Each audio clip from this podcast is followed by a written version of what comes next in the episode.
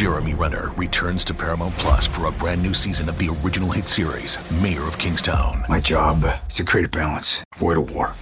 From executive producer Taylor Sheridan, co creator of Yellowstone. There's some new players in town, and they brought the plague. And Antoine Fuqua, director of Training Day. I know it's always been a war zone, Mike, but this is next level. The mayor is back in business. Are you warning me? You don't want to find out. Mayor of Kingstown. New season streaming June 2nd, exclusively on Paramount Plus. Welcome to another podcast from InsideCarolina.com, the independent voice of UNC Sports. Brought to you by JohnnyT-shirt.com, the go-to provider for all your Tar Heel gear.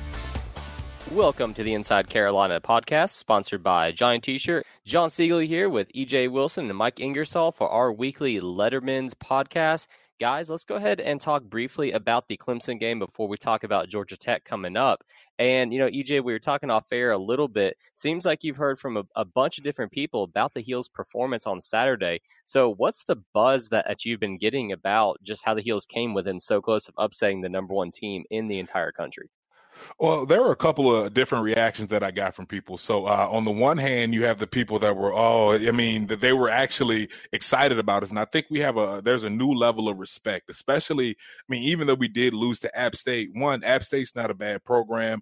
Two, there was it was a close game, just like every game we played in this year has been a close game. So, and I think the way we've come behind in the uh, our first our, our two victories, I think that's kind of setting the precedent. So and a lot of the NC State alumni that I work with, they're getting kind of nervous. They thought we were going to be a pushover uh, this year, but I mean, working with a lot of engineers, you get though you, you I get a lot from the NC State fans, and also uh, I had I actually talked to a Clemson fan for about 20 minutes, and he said the whole game he was nervous. He said he he hasn't missed a game since 1991, and he can't remember being more more nervous for an upset. So I definitely think that we made a statement with that. I definitely would like to come out with the with the W, but I'm very encouraged by the way we played, and if we can if we can play that way the rest of the season, I think that um, we're going to surprise a lot more people in a lot more games.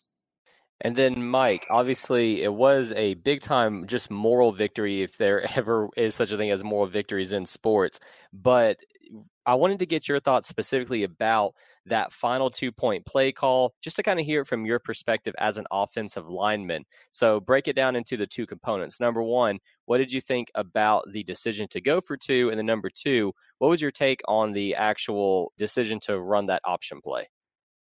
Well, uh, I guess I'll preface everything with to the listeners. I apologize for the sound quality. Um, I'm having technical difficulties for a second week in a row, so I'm calling in on a phone. Uh, so please uh, forgive us and forgive me and forgive Inside Carolina. I'm sorry for the for the muffled sound quality. But to answer your question, um, I guess number one, what do I think about the play?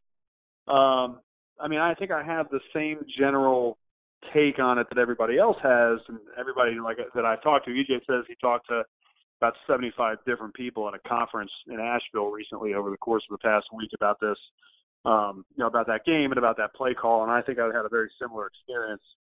And it's it's pretty universally held right now that the idea to go for two was the right idea. Um, it was the right call, and everybody would make that call a hundred times out of a hundred, which I think Mack Brown also said. Um, it, it, then you know the flip, the the second part of that, unfortunately, is that the play call wasn't necessarily some. I didn't I didn't love it. Um, it wasn't it wasn't necessarily the one that I would have called. Um, you know, to run a speed option against what is one of the fastest teams in the country defensively um, into the boundary is, uh, you know, it, you're running it into a short field and you have exceptional speed and defensive instincts on the other side of the ball. Uh, you know, I don't, I don't, I don't know that that was the right move. If you're going to run a speed option with a, you know, you got to have a speed quarterback, and we don't necessarily have a speed quarterback. That's not what Sam is. Now I know what the thought was thought was we've gone for two several other times this year. We've thrown the ball every single time. Let's try and catch them off guard. Well, the problem was Brent Venables apparently knew that Carolina was going to try to outsmart him that way, and has coached enough football to know that you know you've got a young, flashy quarterback. You want to you know you want to show off your new toy, and you're going to let him make a play because he got you there.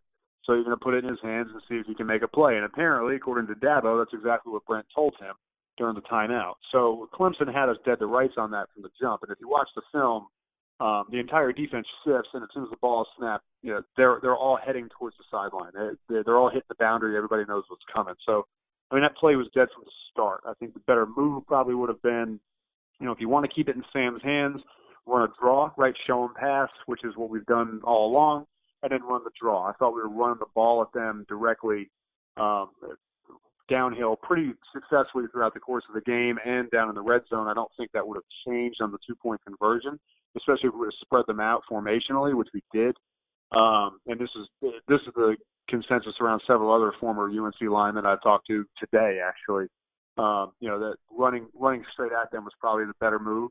So I would have I would have suggested running either either that draw or maybe even take Carl Tucker and run a shovel screen. Um, you know the old Aaron Hernandez, Urban Meyer tight end shovel at Florida. Um, you know, we I'm sure Longo has that in the package. Go ahead and throw that in and, and, and see if you can't catch him off guard that way. And if that doesn't work, if you're not comfortable with A or B, then you go ahead and go with C, which is Old Faithful, and you just boot out and you move the pocket, um, and you get Sam out in space, and he can score with his legs or he can score with his arm, but at least it gives him options.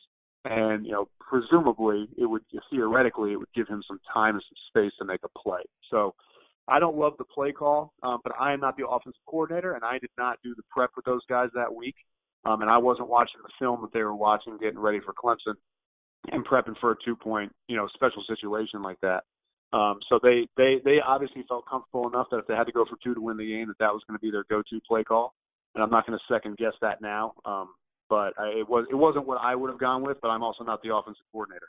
EJ, how big of a trooper is Mike that even though he has the poor sound quality, he just did like a five minute just soliloquy right there? I mean, that's his MO. That, that's the kind of guy he is. He's going to come through no matter what, no matter what the obstacle. Absolutely. that's why we love Thank you, Mike. Thank you. Thank you, EJ. I appreciate Oh, no it. problem. No problem, man. You know, EJ, let's go and talk about the defense though in that game. And what are your thoughts on how this can be a springboard moving forward? And also, what did you see specifically that Jay Bateman was able to run against Clemson that really helped shut down their offense because they had their lowest totals in yards and points for quite a while. I think ever since the, the national championship game against Alabama. So let's hear your thoughts on that, man. I definitely think it's going to be a springboard. This is the best defense that I've seen played at UNC in a very long time. And I mean that that was just my comments throughout the game. And I'm like, man, like these guys really look good. And and to me, one of my conversation points this week has been the fact that we were three or four game, three or four plays, uh, I think, from this not even being a, a not even being a, a, decision or that being that close in the fourth quarter. When they were driving, when they initially went up by seven, we had we had him dead to rights in the backfield we don't get them, they complete it, they get a first down. And there were so many other plays just like that. So yeah, on Saturday, and once you're reviewing the film, stuff like like it feels bad. It sucks to feel that way. But once you're watching and preparing, and when these coaches are meeting, this is this is encouraging because you look at this this far in the season. One of the things that we talked about in our preseason podcast was how quick are these guys going to adjust to the system? How much of the defensive playbook are these guys going to be able to handle?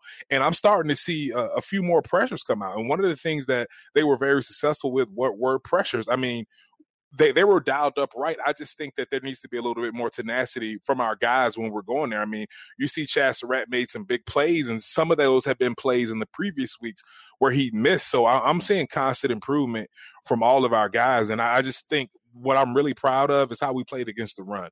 Yeah, we gave up four yards per run, but it's, it's not like they kept were constantly gashing us with big with big plays like they're more than capable of doing. So I, I think that our defense has improved every week, and I, I think that we're only maybe a, a, game or two away from really seeing a, a very impressive uh, outing.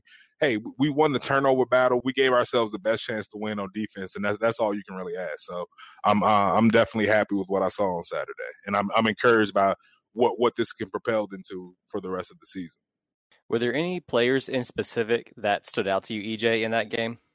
Jeremiah Gemmel, he he was all over the field. I mean, he, and it's been this way this whole season. This uh, sophomore has really been leading this defense. He just flies around. Chazz Surratt, as I mentioned earlier, he made a lot of plays that he kind of been missing. I mean, you can tell that he's in the right position where he needs to be. He knows the defensive scheme. I mean, but we are talking about a former quarterback, so I think that he's really getting used to the contact and the level of toughness that uh, he's going to have to to play with out there. So those those two guys really stood out to me, and of course, uh, Strowbridge bring back. I think that really that was really a boost to the defense. He didn't show up huge on the stat line, but his presence there, uh, him setting the edge against the run, and just his his presence on the field in the locker room and being out there with the guys and being a leader, I definitely think that helped a lot too. So those would be the ones I would say the, the players on defense I say that stood out the most to me. All right, and then Mike, the offensive line also had pretty much their game of the season. What did you see them properly execute in, the, in this game that they might have been struggling with previously, and how do you think it will translate into future success? Clemson's defensive line just reloads every single year, and I would assume that you know all four of those starters they had are going to have a shot at the NFL if they're not all drafted within the first three to you know I'll call first four rounds most likely. I would say probably all four of those starters are going to go somewhere around one through four, maybe one through five. So there's talent over there, just like there is every single year. Um, and what I saw was Carolina's interior three in pass protection holding their own and keeping a clean pocket for Sam to throw most of the day. I mean, of course there was pressure and he got he got hit and he got hurried a few times, but for the most part, you know, I had the game streaming on my Hulu Live, um, my little Hulu Live app, and I would act. There were several plays that I actually stopped it and I rewound it and I watched it over and over and over again because I couldn't believe how clean and perfect the pocket was with absolutely no pressure. When Clemson tried to rush four, for the most part, they didn't get home. I thought that was absolutely remarkable considering some of the you know some of the headaches we've seen the last few weeks in terms of pass protection. You know, I've been saying now time and time again that you know once these guys get some more time together and they're playing with each other, they're you know alongside each other, they're going to get more comfortable and they're going to be there's going to be there's going to be some cohesiveness developed there. And once you see that after once you see that same general offensive line unit for one, two, three games in a row, some of those headaches and shortcomings are going to start going by the wayside just because they're going to feel comfortable playing next to each other, and they'll there there will be that familiarity. Well, it looks like some of that was coming together against Clemson. You know, I'm not. They didn't have four defensive linemen that were taking plays off. You know, what was happening was that Carolina was executing its pass protection schemes, and the players individually were executing the technique that they've been taught the way that it's been taught and the way that it's coached and the way that it's intended to be done. And I was I was just extremely impressed. Charlie Heck was one that I think, you know, he's a senior, he's got all the preseason accolades, but I think one thing that gets lost is Heck was out there playing hurt. Um, and I, I remember saying on the podcast last week with Jason and Tommy that if Charlie's got to play with a cast on his right hand as a left tackle, he might as well not play.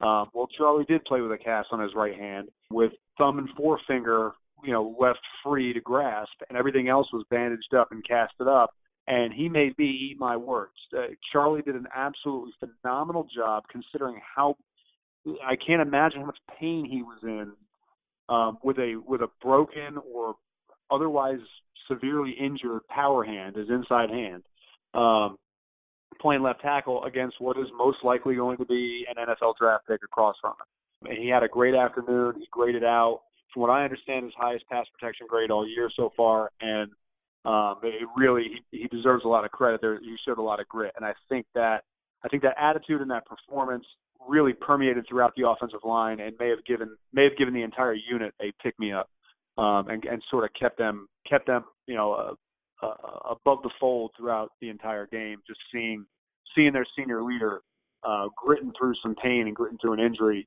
um, to to play in a game where they needed all hands on deck. Um, I was I was very impressed by Charlie and, and generally with the offensive line uh, in terms of pass protection. All right, let's take a quick moment to talk about our sponsors at Johnny T-shirt and JohnnyT-shirt.com. They are your place to go for Carolina gear. Basketball season is starting soon. Football season is in full swing. There's only three games left in Chapel Hill. So if you're going to be there, make sure that you swing by the Johnny T shirt location on Franklin Street, where they have been in business for decades. They have the very best customer service and they have everything that you could want the Tar Heel fan in your family. They have the return of the Mac shirt, they have memorabilia, they have gifts, just anything. And don't forget, too, that if you are an Inside Carolina premium subscriber, you get 10% off of your order either online at johnnytshirt.com or at Johnny T-shirt at the location on Franklin Street there. So you can get that code from the Inside Carolina premium message boards. That's Johnny T-shirt, johnnytshirt.com, your place to go for Carolina gear. All right, guys. So let's talk a, a little bit about playing within these schemes because the Heels are five games into the season. It was a brand new offense, brand new defense. I think at this point we have a pretty good idea of kind of the baseline of what Jay Bateman and Phil Longo are trying to run. So, as far as the defense goes, EJ, from your perspective, from what you've seen so far, how do you think the players themselves are enjoying running that Bateman style defense? Oh, I think they're enjoying it a lot. I mean, I, you can just see it with the guys up front. You can see it with the guys in the secondary. I mean, they get to move around a lot more. Uh, they're not just in coverage every play. They get a chance to get some pressures and and kind of get in the mix and and, and get in and, and make some big time plays that can that can really change the game. And you're seeing that from a lot of guys. So and you really can tell the differences from from last year's team to this year's team. Like this bunch of guys looks like they look like they're having fun. they look like they're on a mission. The the leadership has stepped up, like we talked about uh, in, in the beginning of the season who are going to be the leaders. And you can see that that Jason Strowbridge, Chazz Surratt, I feel like, and Aaron Crawford, they're they're the guys that have stepped up and, and they're leading this defense, and everyone else is following. I mean, and, and not only is it it's showing up on game field, it's showing up in the stat sheet, and it's just showing up when you hear the coaches talk about these guys. So I definitely think that they're having fun. I think they're adjusting, and I think that at this point of the season, uh, one more game against Georgia Tech. I think coming out of out of that that game and then going to the bye week, I think we're going to see a, a, lot more a lot more pressures, a lot more exotic looks from this defense as the players grasp it more. So um, I'm definitely encouraged by what I see, and I'm definitely glad that all the the excitement from the the off season and Coach Brown bringing back is transitioned onto the field, and we're seeing guys that are playing their hearts out. And then, Mike, as far as the offense, how do you think the players are grasping and executing what Phil Longo is asking them to do? Yeah, I mean, what they've been dealing with so far, I would imagine, for the first few weeks has been a, a relatively abbreviated or watered down game plan. Um, and as they get more and more comfortable with things, Longo will start introducing more uh, exotic concepts, more um, you know, more layered formations and play calls and things like that um, that will start getting worked into the game plan more and more as we move through the season. But I mean, it looks like they are. I mean, we, we're not having an issue in terms of what looks like mental busts. You know, the first position group you think of is wide receivers, right? I mean, we're not. There aren't a lot of errant throws by Sam to our receivers, right? So there, most passes right now aren't falling incomplete because there was some miscommunication or misunderstanding of the route tree or the route combination on that specific play call. It's because we're dropping passes. Um, so that is just that's that's just physical execution. That's not those aren't mental errors in terms of not knowing what to do. They're mental errors in terms of focus and concentration. Offensive line is the same thing. You can tell the guys know the scheme. They understand the play call. They understand their responsibilities. Now it's just a matter of putting the knowledge to the physical execution, which is what they've been struggling with. And they still did in the run game for the most part, not for the most part, but in certain circumstances against Clemson, where on double teams they're having trouble getting off on linebackers and getting on the second level, um, you know, in, in their combination block responsibilities. But I did see a, a ton of improvement in that, which is one thing I've been griping about the entire season is our inability. Ever since Polino went down and we had to shuffle the inside three, has been our inability to get off on double teams on the second level and really shore up some of those holes in the run game. I saw a better job of that against Clemson, but I still saw issues with that. So it's not necessarily like I said, a, a, a concern that I have with mental execution. It's just physical execution at this point. They clearly know what they're doing, um, and Longo and, and Mack Brown and that staff have done a very good job of giving them just enough um, so that they can digest what they're being. They can digest the game plan. They can digest the install every single week, and they can go out on Saturdays comfortably and execute it without at least what looks like from a you know from an outsider's perspective without having to think about it much. It doesn't look like these guys are spending a lot of time thinking about their assignments. They're they're more they're going out and they're just doing. Um, so that's that, that's that's very encouraging, and I would expect to see some more wrinkles and some more complication in our offensive team get put in over the next couple of weeks because um, you know whatever's been dumbed down and handed them at this point, they're clearly not drinking out of a fire hose. So yeah, I think they're fine. I think they're grasping it just fine, and I don't I don't have any complaints on that front. It's just physical execution that I'm taking issue with right now. So let's go ahead and turn the focus now to the upcoming Georgia Tech game this Saturday. You know, we've been talking about the positives from the Clemson game. The team was riding really high after that emotionally. Mack Brown talked about it in his press conference that emotion is going to be something that the team has to really manage because the talent level is not there to just roll up on the field and win, even if the guys are a little bit low. You saw that against Wake Forest, you saw that against App State as well. So the defense, EJ, has been hearing about all the positives, and everyone's been just kind of really talking about how good a job they did. As a player, how would you keep your emotional level high going into a game in Atlanta against Georgia Tech, knowing that you're a 10 point favorite at this point?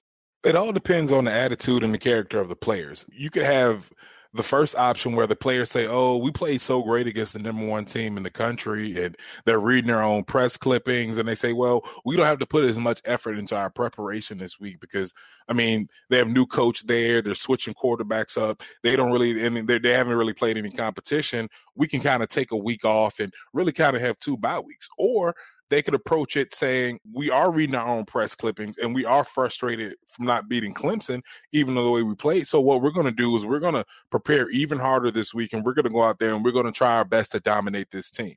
We're going to play physical, play fast, and we, we're going to do our best to dominate this team and put our team in the best position to win. I mean, after this game, if I'm going into a Georgia Tech team that's kind of down, definitely a down team this year, I'm trying to score some defensive touchdowns. I'm I'm trying to get sacks. I'm trying to do whatever I can to kind of get that sour taste out of my mouth, and that be a feeling I'd be chasing all year.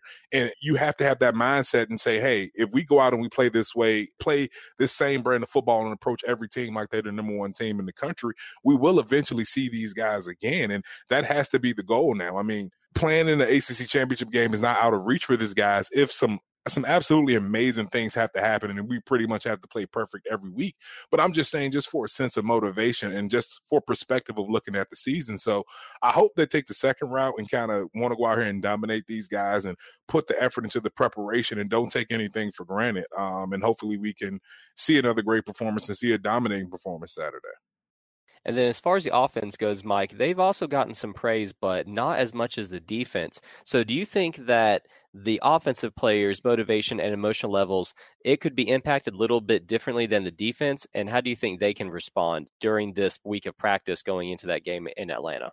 Well, I mean, from what I understand, Mack isn't exactly happy with the, the current attitude of practice and the current approach to preparation for Georgia Tech. And he's exactly right. The talent level is not there to just roll out a ball and go win a game. This is still the same team that won two games last year. Granted, we're seeing what the we're seeing the benefits of player development um, at this point, right? Uh, this staff has done a great job of developing the talent, um, for the most part, that Larry Fedora brought in. And we're seeing that those guys can actually play and what happens when you give talented athletes the tools to be successful. So that, that that's a positive. The reality of what happened last weekend is, yeah, sure, we played great against the number one team in the country who for to be frank with you know to be frank with everybody, I think didn't take Carolina seriously for three quarters. You know, and then the fourth quarter came along and they realized, oh, we're not up by 40 like we thought we'd be. We need to start. We need to do something, and then started. You know, Clemson started looking like Clemson again for a couple of drives, um, albeit drives that were matched either in points or intensity by North Carolina. But the end result of that game was that you still lost. So yeah, you played really good, but you lost. You know, and yes, we've we've lost a total of three games by only ten points, but we've also won only two games by what is it now, six points or seven points total. So the you know, listen, the margin of victory for us so far this season isn't isn't great enough in either of the two wins to where we can sit here and beat our chest and think that we can roll out there and just play. Now, whether the press clippings are playing a role in offensive preparation and whether they're going to be a little more motivated than the defense will be, I don't know. I mean, it, the only motivation they need is that they lost to Clemson and they should have won that game. Right now, they've got three losses on their record. They've only played five games, right? So they have a losing record on the year, and those are three games they should have won. One of them was a, was a loss I predicted in the preseason, but it makes it no less embarrassing to Appalachian State, who, if you guys remember the the longest yard remake, Adam Sandler referred to Appy State as a tune-up game. Okay, that's still the same Appalachian State. Yeah, they're a good program. It's still the same Appalachian State, and you just lost to them. You also just lost to Wake Forest and got thumped at Wake Forest on national TV on Friday night a couple weeks before that right? And he just gave up a heartbreaker to the number one team in the country when he had a chance to win them. He didn't close out the game. So the reality is you lost three games this year. You've only won two. So that should be enough motivation to go in to Georgia Tech this weekend and roll these dudes. A team that just lost with a 24 to two. They just lost. Georgia Tech just lost at Temple. Eh, listen, this is a team that you absolutely should steamroll. But if you walk in there like you think you own the place, you're going to get embarrassed. And then I think we have a lot of young guys on this team that don't necessarily understand the headaches that we've had down in Atlanta at Georgia Tech. I, I mean, I never, I didn't win there. We played some close games there, but I didn't win at Georgia Tech. You know, it wasn't until Marquise Williams came along in that 2015 year that we finally won at Georgia Tech after what, what was it, 20 years or something like that. Georgia Tech is a tough place for Carolina to play for some reason.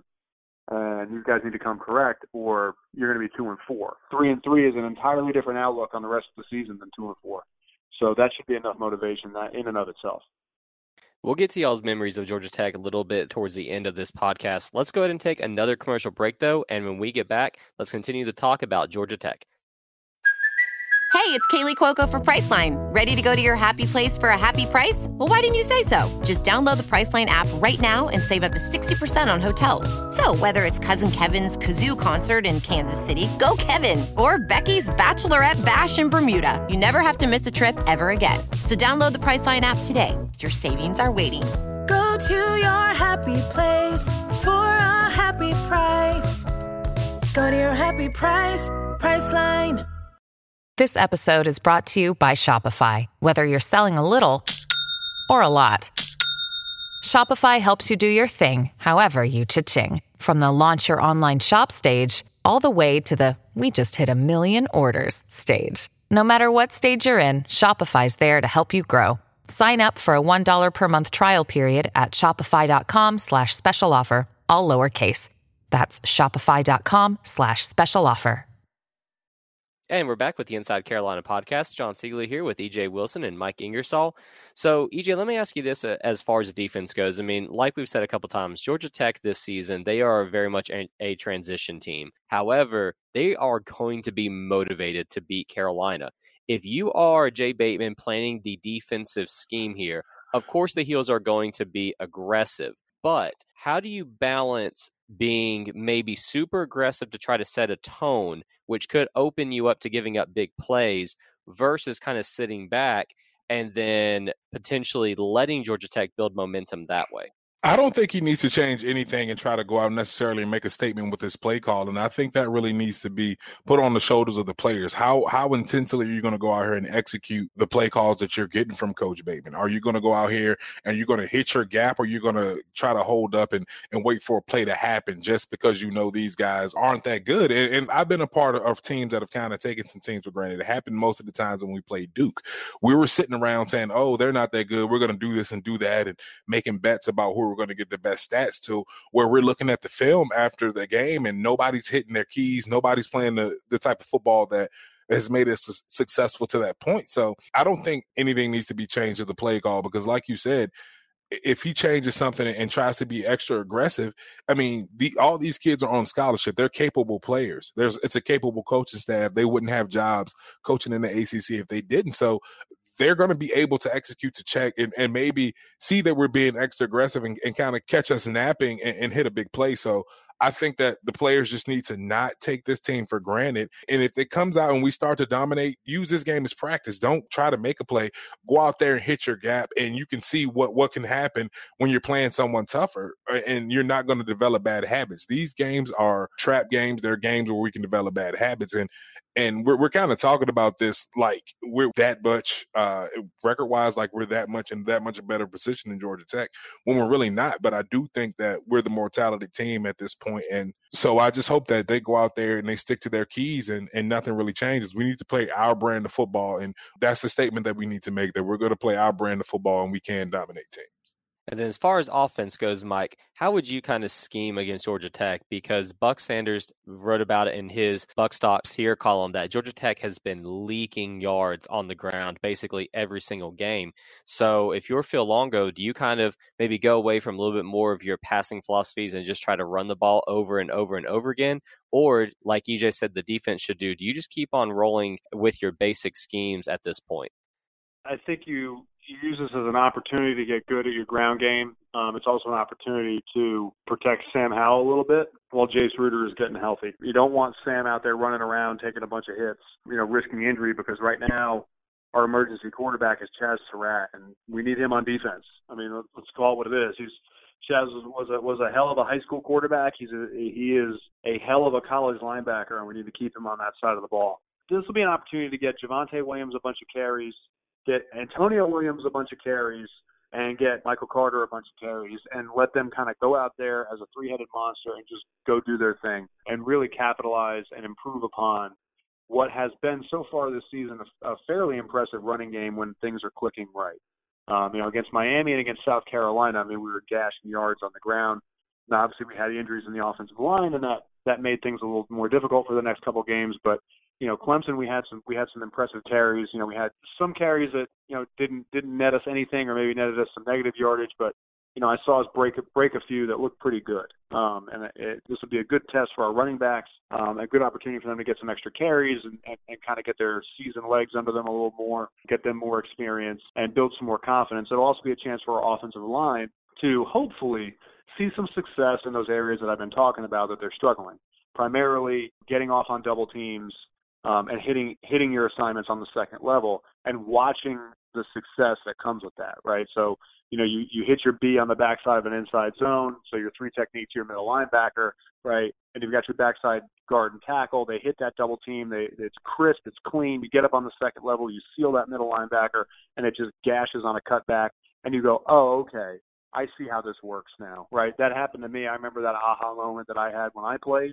You know, in practice, it run this double team, I couldn't get it down. I think this is stupid. There's got to be a better way to do it. And then all of a sudden, it would work one time perfectly the way it was designed. You know, in the playbook, it would work that way in a game, and I would watch the run break, and I'd go, "Oh, okay, now I get it. Now I see what I got to do." This is an opportunity for those, you know, for our, our current offensive line to see some success in implementing the coaching that they're receiving, and to understand a little better schematically what it is that we're trying to accomplish in the run game. This is this game is a perfect opportunity for that. So I think you'll see a lot more ground and pound until that fails.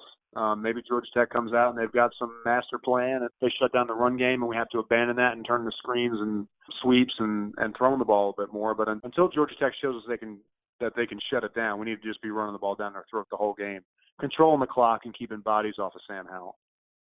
All right, so next little bit of questions here are going to be a combination of y'all's memories of playing in Georgia Tech and a little bit more about the motivation topic. EJ, start with you. So when you guys woke up on the game day morning, you're in the, the visitors' locker room. How do the guys get jacked up for that game? Like, who is leading the hype? Is it the individual leaders? Is it position by position? How specifically did that work when you guys would be in Atlanta?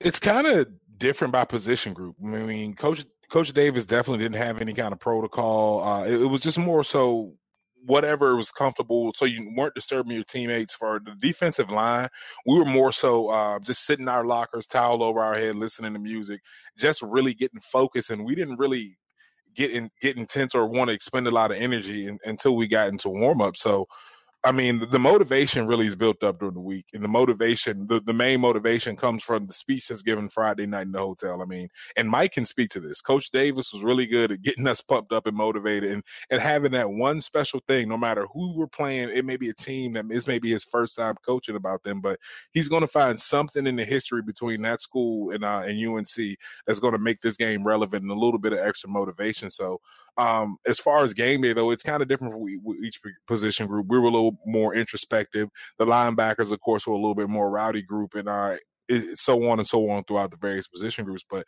I think before the guys should be motivated well before they step into that locker room and well before they even get on the, the bus to go to the hotel or, or, or to go to the airport rather. So um, I, I, definitely think they're going to be motivated. I mean, it doesn't it doesn't hurt that you just lost a game, uh, a very close game to the number one team in the country.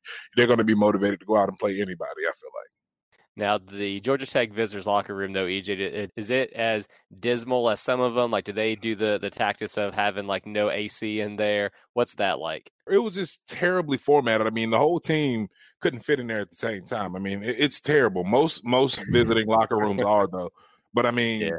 and, and that's why I, I zone it out so much. Like I, I really can't remember too many specifics of, of too many locker rooms, honestly, because I, I I zone it out so much that I'm just focused on what I need to do. I mean, my freshman year when I redshirted, of course, every locker room I went into that year, I could t- probably tell you about because I mean I knew I wasn't playing. I was kind of enjoying the trip, but it's it, it's terrible. Most most of the way locker rooms are terrible. E- even ours was terrible for a time. All right, Mike. Now, what about your thoughts as far as motivation? Do you recall anything from y'all's trips down to Atlanta? And then just what do you recall about the motivation on game day or prior to it? I mean, I remember the steps leading into the locker room, EJ. You remember those? They had those steps you had to walk up to get into the locker room at Georgia Tech, and I always felt like I was going to fall down them. Yeah, old, I do remember. They had that old yeah. that old AstroTurf that was running along them like carpet. Oh Um, yeah, yeah. Yeah. I will say this about Georgia Tech's field. I've always said this about you know people ask me like what are the nicest places you played and what are the coolest places you played and I always tell them you know Lambeau Field was awesome and the old Georgia Dome is the old Georgia Dome. It's it's it's fantastic. Arrowhead Stadium was cool. Lane Stadium on Thursday night. There's no place like it. But the absolute best grass I ever played on was at Georgia Tech. Um, it was like I mean I, it was like playing on carpet and it was real grass. It wasn't turf. Um, it was the shortest, cleanest, greenest, perfect, most perfect grass. So I'll give Georgia Tech credit there. Um, that's it's pretty. Their their their game field is is very well manicured, and and I enjoyed. It's a very fast track. I enjoyed playing on it from that perspective. Um, but I mean, I just I remember I remember Connor Barth, you know, lining up. I was on the field goal team for this.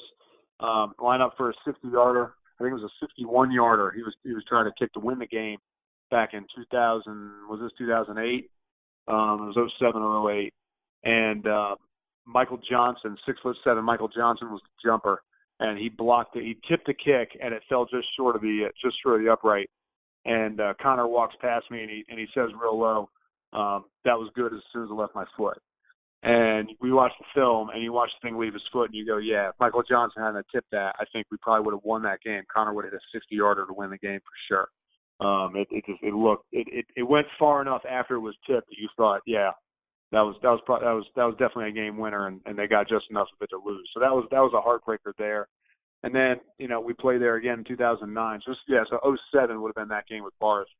And then uh, we played there again in 2009, and that's um, you know that's the year that um, Derrick Morgan won ACC Defensive Player of the Year, and he was lined up across from me for the whole game. And um, play, I played a relatively decent game. I always tell people that, that Derek was was probably the best player I played against in college. Um, and he just retired from the NFL. He had a very solid, consistent NFL career. He's also an extremely nice guy. Um, you know, that's I remember I remember that. I also remember it starting to rain towards the end of the game. Um, I think it was pretty pretty much out of hand at that point. Um, but um, yeah, I mean, I just I have bad memories of Georgia Tech. We never won down there, so um, yeah, it's not not not a place I like revisiting. What about the crowd, EJ? Because you know Georgia Tech is not exactly known for the rowdy football fan base, but they can get loud if needed. How does that kind of help the team go out and perform? Because I know that the players have to love it if the home side just goes death quiet and people start leaving at halftime. Yeah, I mean they, they don't. It's not one of the rowdiest crowds I've ever played in front of. But when when Georgia Tech makes a big play or they're down and they're driving something like that, they can get behind the team when they need to. But it's the the thing about their whole fan base and the the one thing that really bothered me about Georgia Tech is that that car and whatever that whole situation is with that. I mean, it's it's it's cool. I get it. It's tradition, but that that this kind of I don't know why it bothered me so much because if we had something like that, I probably think it was cool. But I mean, that's really what I think about when I think about their fan base. Just that car. I mean, it makes a lot of noise when it needs to, but it's really just just there looking like it's more so of a stale crowd. And I do notice that when we play in Atlanta, there is a lot of Carolina blue in the stand. So I do think that we'll have a solid uh solid support there Saturday, especially with look, looking at the attendance at home games this year and the way the crowd has, sound, has sounded at those games, I definitely think that we'll have a favorable crowd there Saturday. So uh, the Georgia Tech fans will have something to compete with, I hope. So, Mike, if the Georgia Tech car breaks down on Saturday, we know that EJ does not need to turn his GPS information over to the police. Wouldn't be the first time EJ EJ cut the brake lines of somebody's car he didn't like. Ooh. it's okay, EJ. Statute of limitations. EJ's from Emporia. That's that's country justice. Also, everybody where he's from drives drives that same Model T because no one's gotten a new car. Oh man. Dang, Mike just laying into poor old EJ here. It's cool, and Poor is a, is a I'm- very talented place, man. We, we got a lot yeah, of talent there. Yeah, yes, and I'm uh, so I'm not, I'm not necessarily laying into EJ. I'm laying into the other 299 people that came from his hometown. The disrespect. Uh, I'm gonna go ahead and cut it off at that point, guys. Thanks a lot for talking with me. We'll meet up again next week. Yeah, man. Thanks, John. Thanks for listening to another podcast from InsideCarolina.com. Brought to you by JohnnyT-shirt.com. Where to go for your next Tar Heel gear purchase.